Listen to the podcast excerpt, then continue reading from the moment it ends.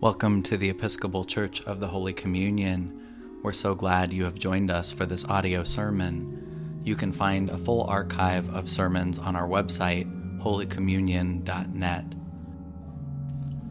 Today's sermon was preached by me, the Reverend Mike Angell, Rector of Holy Communion, on the third Sunday after Pentecost, June 21st, 2020.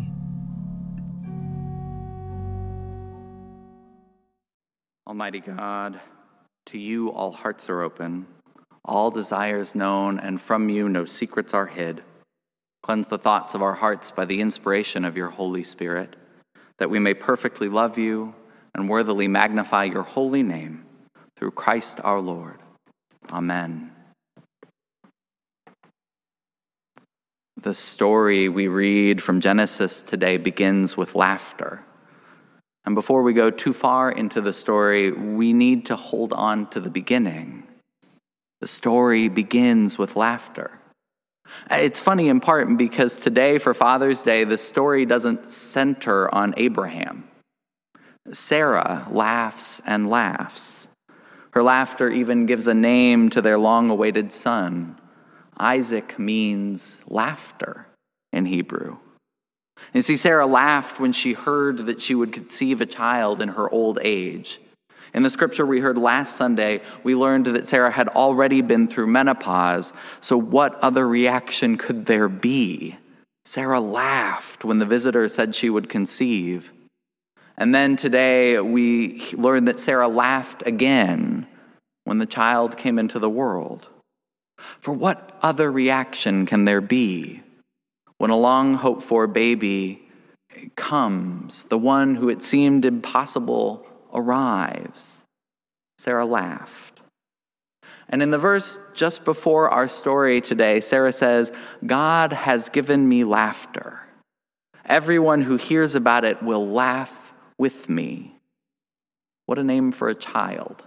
God has given me laughter and children are meant for joy. Life together is meant to bring laughter. And if we're honest at its best, life does bring laughter. But the text this morning takes a turn. Sarah hears someone laughing. And she listens and realizes it's Ishmael.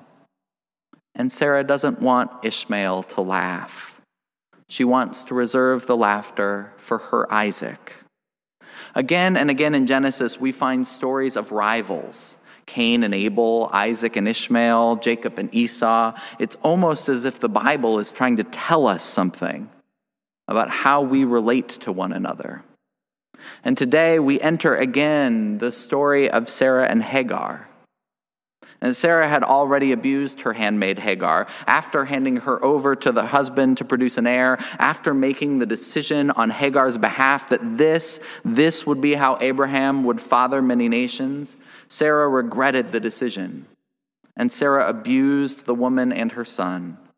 That was chapters ago, before Isaac. Before Sarah was even called Sarah or Abraham, Abraham, back when they were Sarai and Abram. This rivalry is old.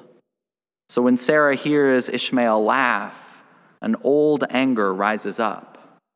Sarah quickly decides she has to be rid of the boy and his mother.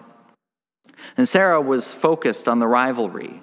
Sarah couldn't see that in God's eyes there was no contest.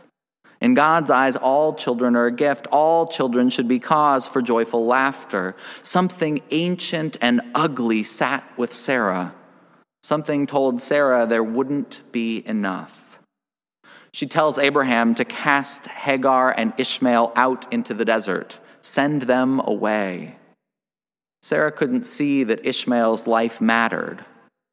For Sarah, Ishmael only mattered, Hagar only mattered when they were in service to her purposes. Sarah couldn't see that Ishmael's life mattered to God. The story that follows is one of the stories that makes me believe in the Bible. I've said before, it's not helpful to pretend that we can read the Bible literally. The Bible was shaped by the cultures in which it was composed. The Bible's not divine writ. Some churches want you to believe that every word in the book comes from the mouth of God. And honestly, that's more of an Islamic idea of Scripture than a Christian one. But the story of Hagar gives me faith that there must be some kind of divine inspiration in the text. Because as it is said, usually history is written by the winners. If the history of Abraham and Sarah had been written by men, I choose that word on purpose. If it had been written just by the winning men, there's no way that God's words to Hagar would have been recorded. Hagar is one of a very small number of women ever addressed by God by name in the Bible. And the Bible records what Sarah can't see. God's promise holds, even for those who have been cast out, even for those who have been held down, even though for those who have been counted as less by their fellow human beings, God's promise holds. Ishmael will be part of the constellation of God's promise. Hagar will mother many nations. Ishmael's life matters. Hagar's life matters. Holy Communion's vestry is getting ready to talk about whether we're going to put a Black Lives Matter sign out in front of the church. The National Cathedral projected the words on the front of the building for all of Washington, D.C. to read. My old church, St. John's Lafayette Square, now sits on a street officially named Black Lives Matter Plaza. That old church, probably the most carefully anti partisan church I know in our denomination, also has a Black Lives Matter sign. A few years ago, our vestry decided the words were too divisive. Black Lives Matter at that time in St. Louis might have been read as a specific endorsement of particular organizations. Now the words have gone global. Black Lives Matter is a statement of truth in the face of a lie. For too long, our nation has behaved as if black life was expendable. Too many killings have gone unnoticed. In our state, I'm convinced we would be more serious about gun violence prevention if the children who were dying were white. I was amazed how quickly restrictions started lifting after the coronavirus when the world discovered that black and Latino communities were the most at risk. Today's racism isn't the blatant, ugly bigotry of our grandparents' generation, it's subtler. Too many of our systems, too many of our structures are built on a lie that black life matters less. It's time to tell the truth. And I wish it were simple. Christ knows it isn't. I wish I knew that putting that sign in our lawn wouldn't cause issues for the church. I can't promise that's the case.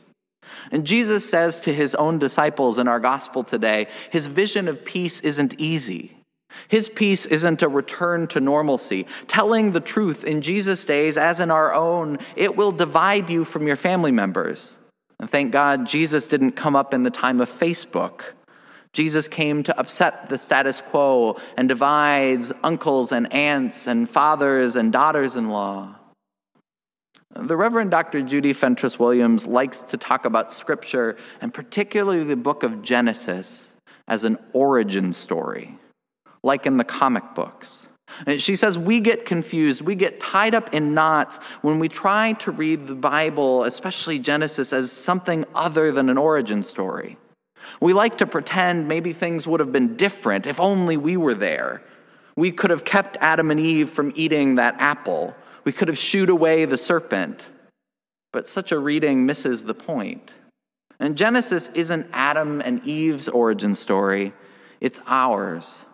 This story of Sarah and Hagar and Ishmael, it's not about how wrong was the particular abuse of one human being to another. It's about all of the ways we count one another as rivals rather than co collaborators, rather than as gifts from God. And so, if there are lessons in Genesis for us today, I would venture they include these.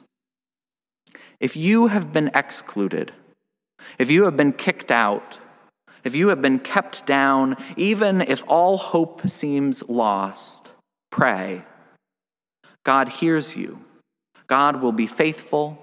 God will prosper the work of your hands, even if your fellow human beings fail to see your value. And if you find yourself in Sarah's position, there's hope for you too. Learn to laugh. Learn to listen for laughter, and instead of becoming suspicious, figure out how you might join in. My sisters, my brothers, my siblings, God has given us to one another. We are the inheritance God promises, and God wants us to learn to laugh together. God desires nothing more. Laughter on its own won't heal all wounds. It will take structural work, it will take deep work. But it is what God desires that we greet one another as we truly are, God's gifts, with laughter. Amen.